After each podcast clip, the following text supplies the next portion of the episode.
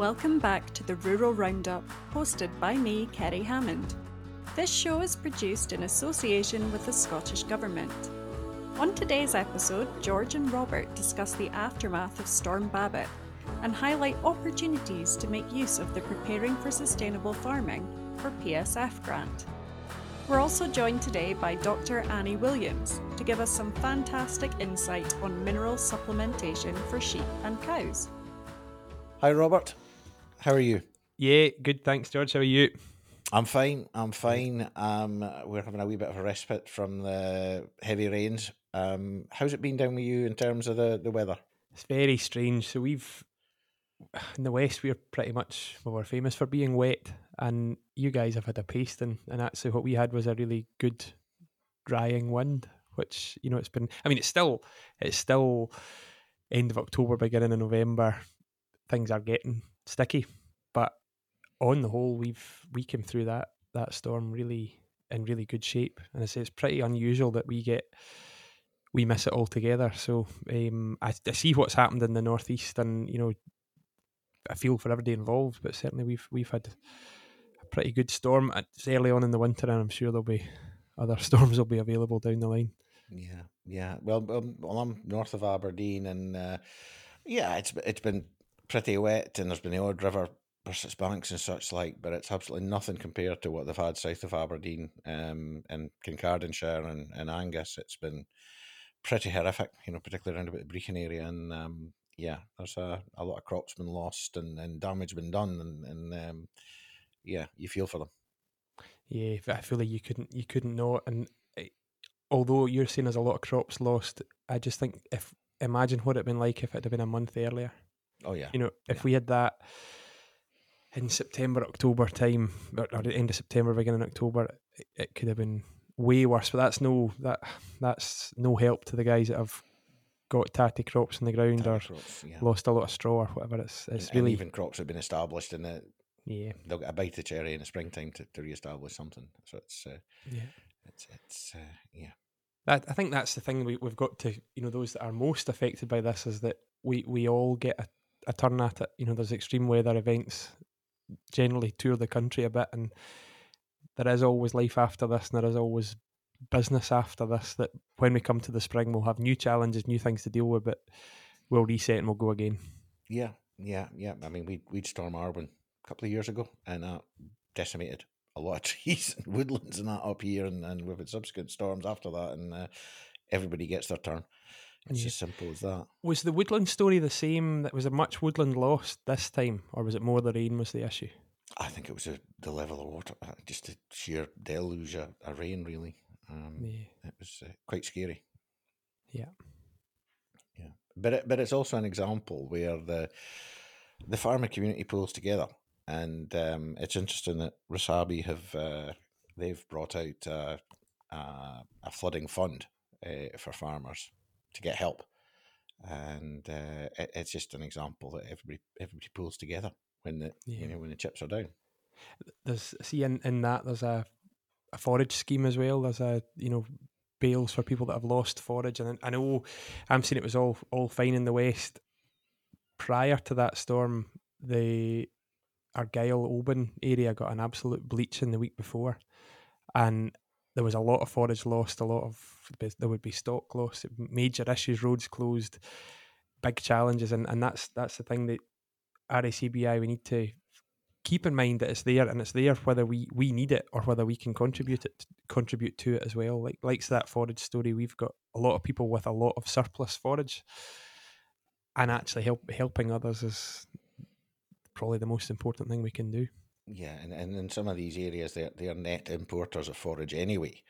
So it just completely exacerbates the situation, this, the, the storms and the damage. Yeah. So George, on your travels, is there a lot of noticeable damage, like long term damage to bankings and levies and things? Is that is that a big issue coming forward? Um, further north, perhaps less so. There is the odd odd bit. There's been, you know, there's erosion tracks through fields, and um, there is some some damage. It's not major here, but as I said, when you go south of Aberdeen, it's a different kettle of fish. Um, quite significant damage in some areas. Um, and I think people have to think, you know, obviously there's repairs to be made to the to the river banks and such like. Um, and also, even up here, we're starting to see people become much more aware that you know, even after lifting tatties on a slope, cultivating across the field, or even even sticking in cover crops just to hold on, get that rooting to get to hold on to the soil basically in case there's a rainfall event. Um, so there is measures that people can can put in place to try and help. Um, but obviously, there's damage. Damage that has to be repaired. Infrastructure damage to be repaired. Yeah, and and that kind of more engineering type story, that watercourse engineering, for a long time, the kind of and it wasn't the actual rules, but the farmer message. What what farmers thought they could do was nothing. You know, we couldn't touch the watercourse, and that's actually not the case. There's, there's a lot we can do. Some under general binding rules, some under a various licenses through SEPA. There's a lot we can actually do, and we've got to keep in mind our role as farmers in this, as you know, ultimately f- flood mitigation, slowing water down, holding on to more water. It's probably if you if you speak to the people in a Brechin, you know, that kind of area, the only thing they were worried about at that point was water and where the water was. And actually, the, the more water we can hold on to as farmers and the, way, the more we can slow it down, that's a tremendous public good. So there's an, there's an awful lot we need to do. And I think certainly in my time here, I've done quite a lot with Farming and Water Scotland, which is worth worth googling. There'll be a link in the show notes to the Farming and Water Scotland website, which gives you some an indication, a starter for ten on a lot of what you're allowed to do. If you speak to people in Brechin, what they would like to see, and if there was ways that um, local landowners could contribute to something just to take a bit of the pressure off in these kind of events, I think they'd be all for it. But that's that's a wider conversation that needs to be had. So, Robert, um, we're getting involved again with a lot of uh, preparing for sustainable farming um, stuff again, uh, whether that's carbon audits, soil analysis. We're one year in really with this scheme, or maybe more than one year in. Um, what's your thoughts? Yeah, so it, it's a pilot scheme. It's a bit of what the future might look like, and I think it's actually landed pretty well. It's doing something that the PSF options at the moment are the soils options and then the animal health and welfare options. Both of them fit well with the vast majority of my active clients, and both of them encourage those guys to get better at what they do or, or help them to get better at what they do. So, um, yeah, I, th- I think it's good. I don't know if we're doing as much PSF work as we would maybe like to. You know, I think there's more there's more good we could do out there for a lot of people, and and really, I suppose this wee section is just about raising a bit of awareness about, about it. You know, there's there is scope there to get a lot of soil sampling done, and there's scope to get various um, measures, various options looked at in your um, cat, cattle and sheep uh, systems. So there's definitely options here to make this PSF to start with. We were quite we were very structured with what it what it is, but there's actually the more we look at it, those that benefited from PSF soils last year and got a, a chunk of their farm done last year, perhaps they've already got samples for the other. They, they, you know they're up to date with their soil sampling. Actually, those guys we can take a deeper dive into mineral analysis and you know look at my, more of the micronutrient story and find out more about that farm.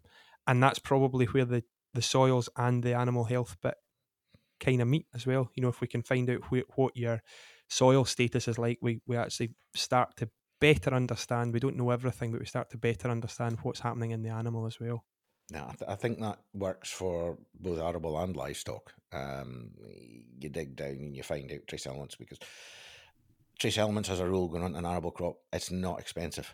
Um, I know round about um, turf and such like copper can be an issue, and um, you know it, it, pretty much goes on. Um, it's you know you need it basically, but but actually measuring and, and finding out just if you've got a problem or not, it, it's worth doing. It's worth doing definitely.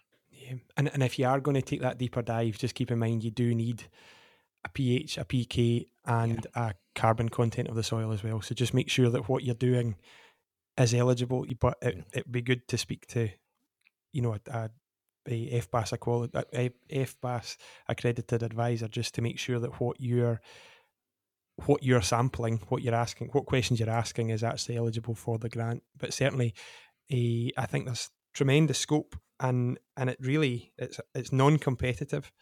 Um, we have other schemes in the go which are competitive, um, but it's non-competitive. Effectively, it's your money. So if you've not done it already, I would have a crack at it and um, get get what you can, get the information out it that you need to kick your business forward.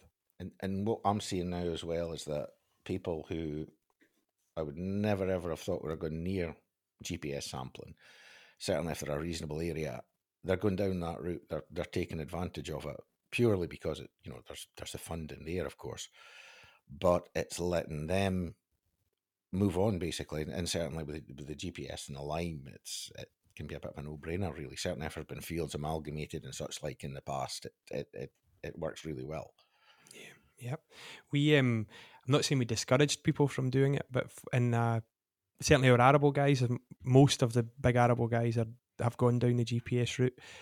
The the grass guys, maybe five years ago, often asked whether they should GPS soil sample, and at that stage, our kind of message was if, if everything was you know if if everything was on target, so if we had got PHP and K up to where it should be on average, let's then take a deep a deeper dive into GPSing, and there was wasn't that many people in that that place. But now the message has landed really well. There's a lot of intensive guys, dairy guys, beef guys who are basically arable farming grass, and uh, you know they're approaching it like an arable crop. Mm-hmm. And GPS sampling is fitting. And if you're on the boundary of that, if you're on the, if you've invested money in soil and you're looking at taking a step forward, there's no better time for having a crack at GPS. Do a bit, see if you mm-hmm. like it, see if it benefits you, yeah. see if your contractor can deal with the information that you that you're giving them. And actually, it's probably a thing that we'll see more and more on grassland farms is uh, GPS and, and more precision uh, applications. Obviously, as things are dearer, margins are tighter, applying these things appropriately has climate change benefits and economic benefits too. Yeah, yeah, yeah, and and I think it, it's definitely what I always say, what is it? It's one thing just going down a GPS route for the sake of doing it, but you've you've you've got to use that information. Um, it's good information, and and and use it. And the fund and the grant you're getting, it is a good opportunity, really, to to do something. Going back to your animal health and welfare interventions, um, we're starting to see a bigger uptake in them now. Um, I think the local vets have started to to realise what it's about and um, yeah, there's opportunities there again. Definitely, and and it, I think I feel like I say this every day, almost all the time. But the the thing to do is speak to your vet. You don't really need to understand it in the the full depths of the scheme. Speak to your vet when you're doing a health plan or when you're having that health planning conversation. What things on that list would benefit your business?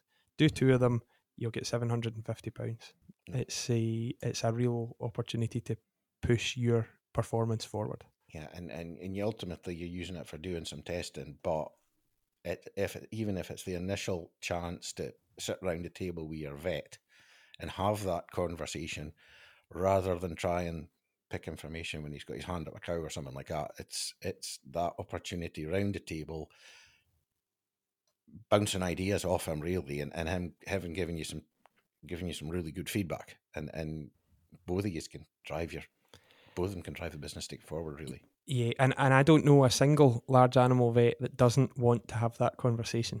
They want to mm. have that conversation rather than come out and do four or five Caesars in the spring because something's not gone quite right or yeah. because you know your fertility's been poor or it's in everyone's interest, not least the vet, to have that positive conversation and, and make you and them better. Yeah, yeah, yeah, yeah. They're not. They're not. I suppose they don't really want to be the emergency service mm-hmm. all the time. They would mm-hmm. rather be involved strategically and and yeah, driving your business forward. And there's plenty of information on preparing for sustainable farming um, grant funding. Um, there's information on the FAS website and, of course, the Scottish Government website. Um, speak to your advisor or, or even have that conversation with your vet. And uh, that's probably the best way to take it forward. Dr. Annie Williams provides independent mineral advice for ruminants. Annie's joining me today to discuss some of the highlights from her recent set of webinars for the Farm Advisory Service. In these webinars, Annie dug deep into mineral advice for sheep and cows. I'd highly recommend you take a quick look in the show notes of this episode to find the links to the webinars and give them a watch. But for now, tell us a bit about yourself, Annie. My name is Dr. Annie Williams.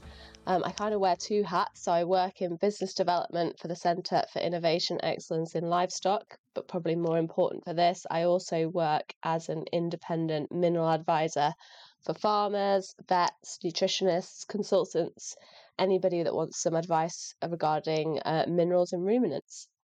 Where are you from originally? Where did you grow up? So I grew up in rural Lincolnshire, so North Lincolnshire, and then all through my 20s kind of moved around going to different universities before deciding that, that Shropshire was home. So, although I grew up in rural Lincolnshire, my background is actually in horses. I had horses growing up, had a lot of friends that had farms, and started milking as a teenager. But no, don't have parents that are from any sort of agricultural farming background. Just something that that I got into uh, probably really when I was a teenager. So you mentioned you studied at Harper Adams. What did you study? So at Harper is where I did my PhD. So my PhD is in mineral bioavailability in sheep and cattle. So looking at whether we could change the bioavailability of mineral sources, how we do that, what effect that has on the performance of the cattle. Before that, I did a master's in animal nutrition at the University of Nottingham. And before that, I did a degree in bioveterinary science at the University of Liverpool. And how long have you been at CIEL? I have been at CIEL just over 18 months now, so started February 2022. So CIEL is one of the agri-tech centres. Um, so we're one of four, and we're the livestock specialists, and we promote innovation across the sector. So I always think of it as trying to join up sort of the triangle between industry, academia, and government I guess over the last couple of years, our major focus has been around net zero.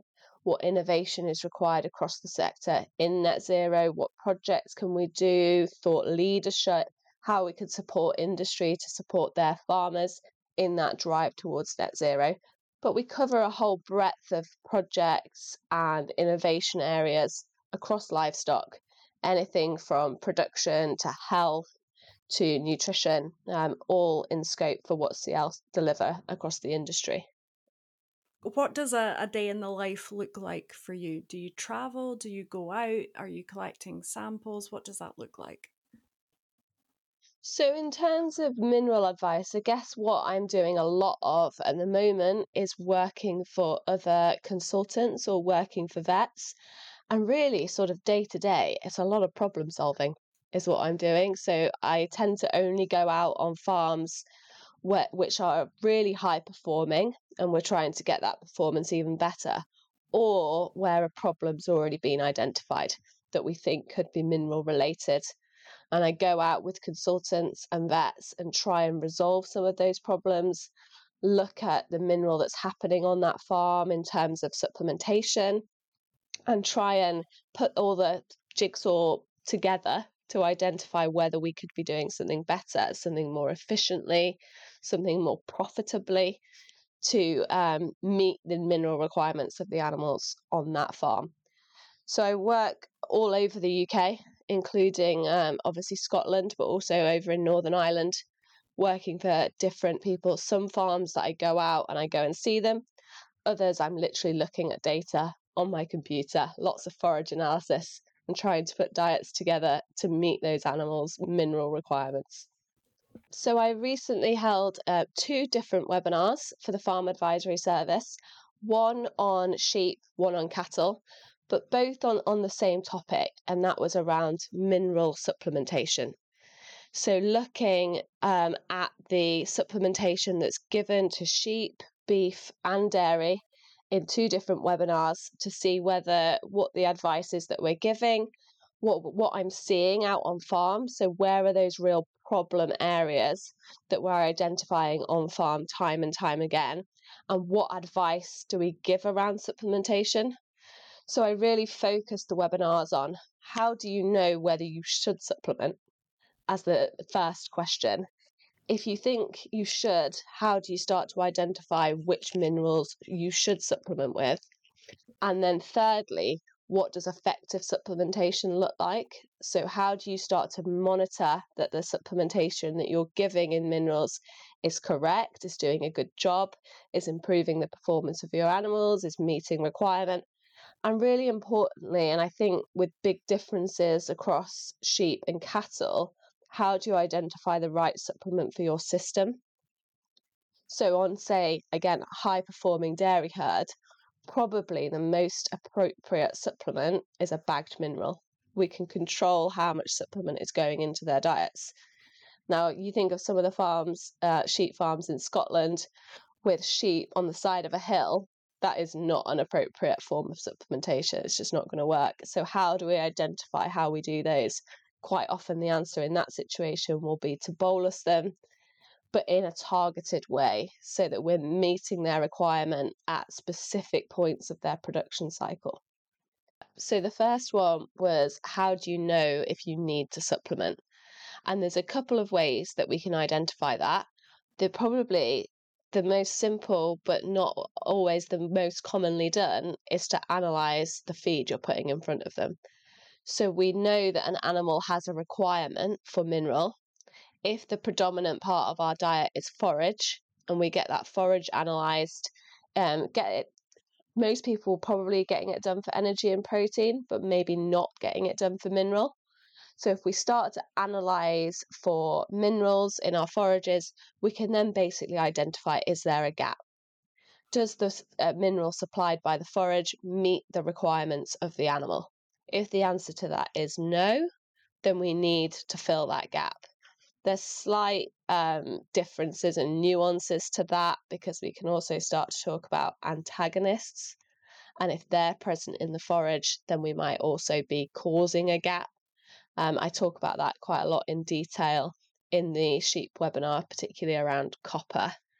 Um, and that answer would be exactly the same for cattle. We're looking for exactly the same thing. How do you know if you need to supplement? Is your diet meeting animal requirement? If it isn't, then we need to. There are a few other things that might indicate, so sometimes things like poor performance, where we think animals should be performing at a certain rate and they're not.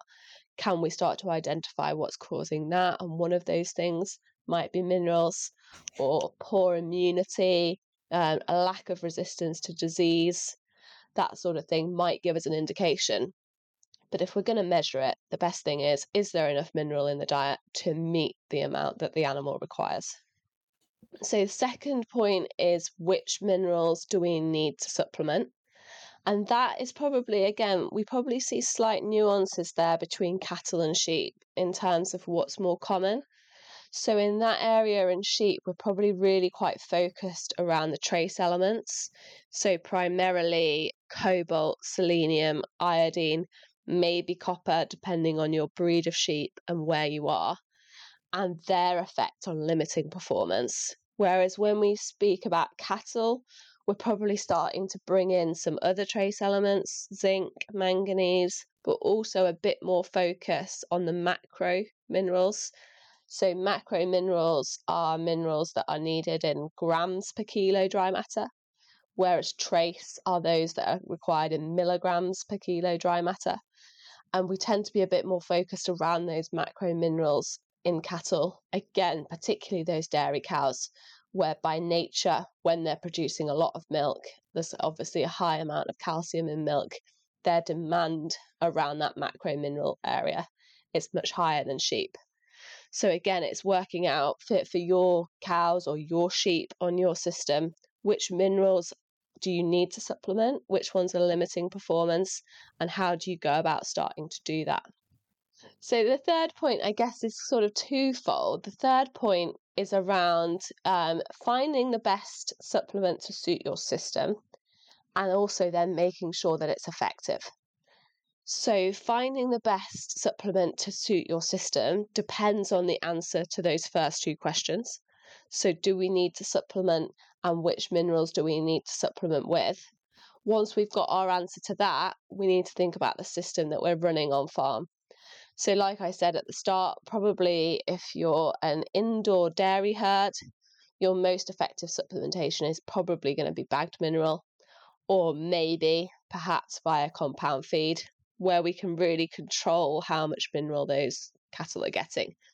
If you're running a much more extensive system, although supplementing via bagged mineral or compound is probably more accurate, it's completely impractical in that scenario, you're just not going to be able to do it. So we need to go to what is the mineral supplementation that's going to be most effective in that. And that's either going to be perhaps you can buffer feed with a compound feed, but maybe you can't, and you need to go to something like a bolus for that sustained supply of those animals out grazing. And exactly the same in sheep. Um, we need to think about are we going to bring those animals in around lambing? Are we expecting them to lamb outside? What are our winter plans? How often are we seeing these sheep? What is our most effective supplementation um, strategy to get those animals to perform? And then think about how are we going to determine that? So there's lots of things around effective supplementation. What we're actually trying to do is we're trying to optimize the mineral status of these animals. So we're trying to make sure that the minerals in their blood or their liver, depending on what mineral we're talking about, perhaps in their thyroid, if we're talking about iodine, is at an optimum level.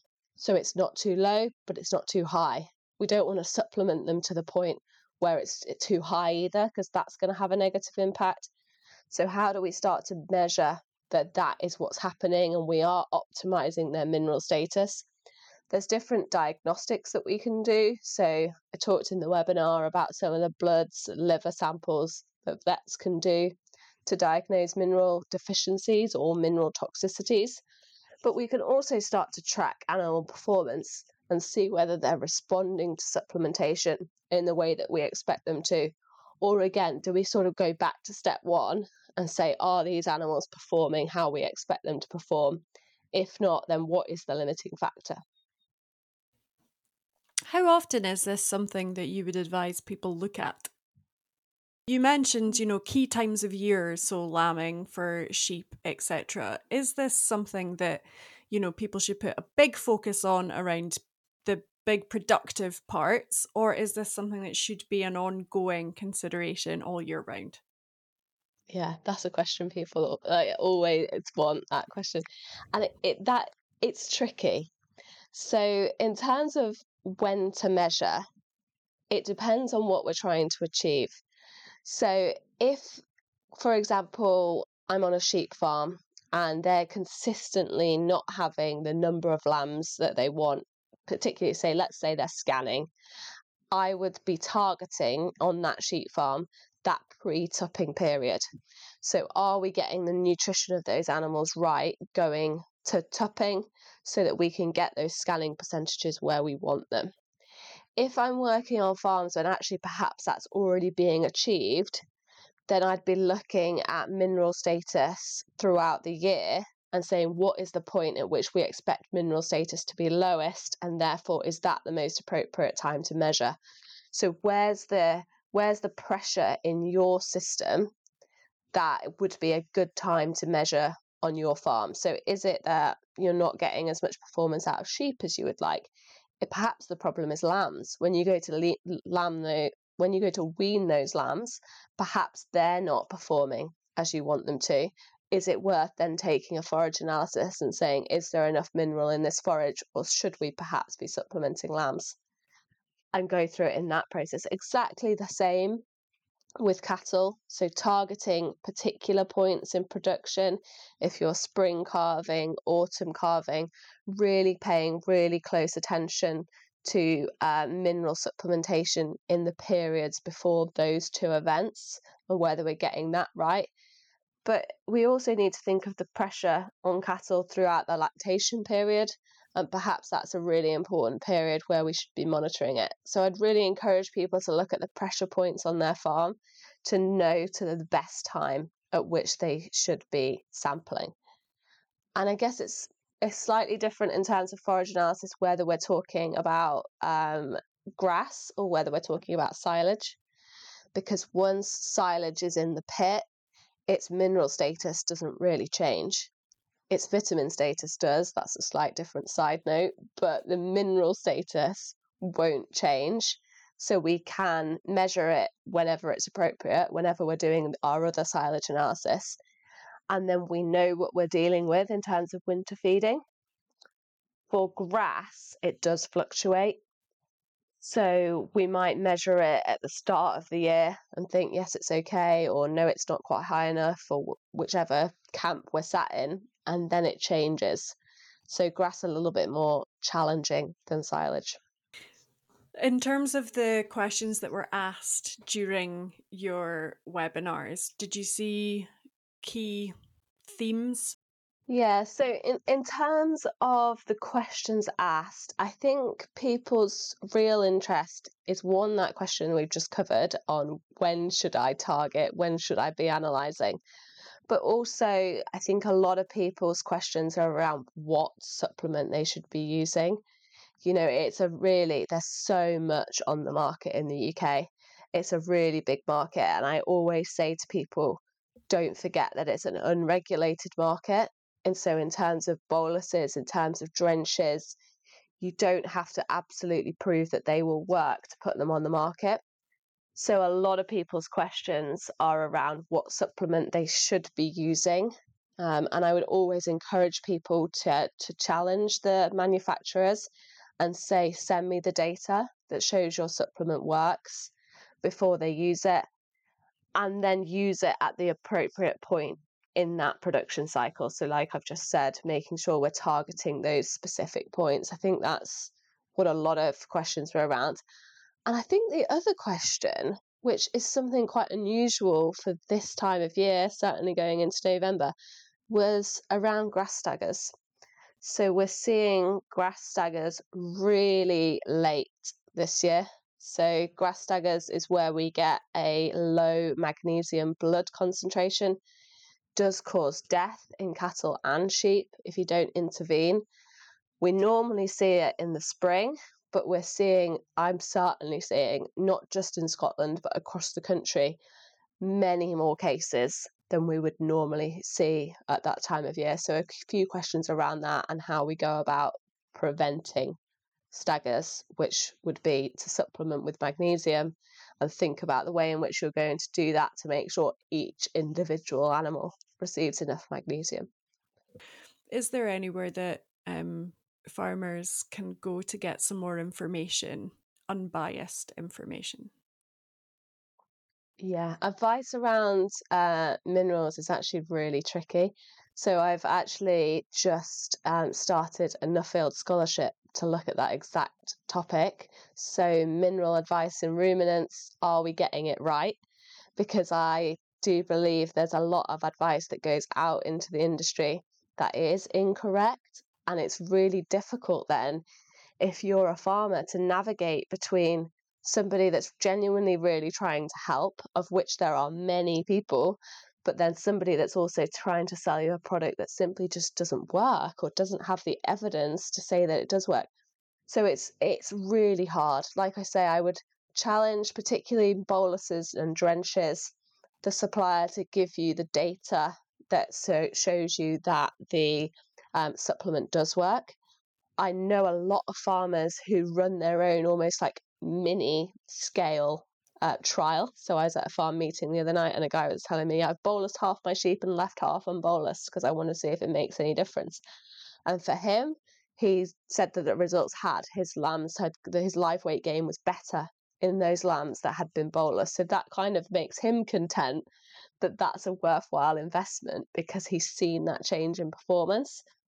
But aside from that, I'd be asking people for the data, not just taking their word from it, speaking to independent advisors, so the consultants at SAC or any um, independent nutrition consultants that sort of thing. And yeah, just yeah, navigating your way through what is yeah, quite a challenging market. So, one thing that I'd like to see is people thinking about minerals as part of their whole strategy on farm. So, in the dairy sector, we see a lot of over supplementation.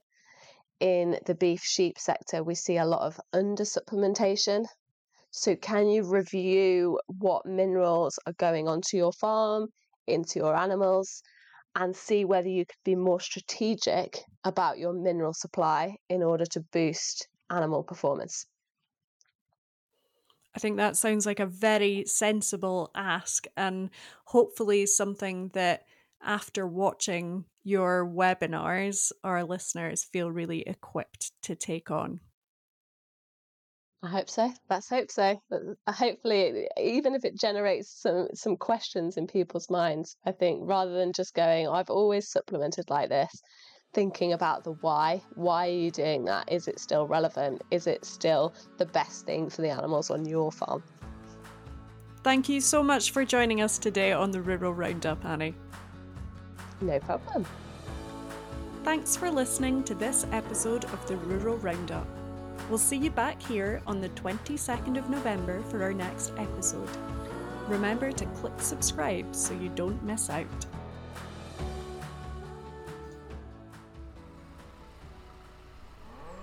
The Farm Advisory Service Podcast. Audio advice on livestock, crops and soils, environment, rural business, and more. Brought to you in association with the Scottish Government.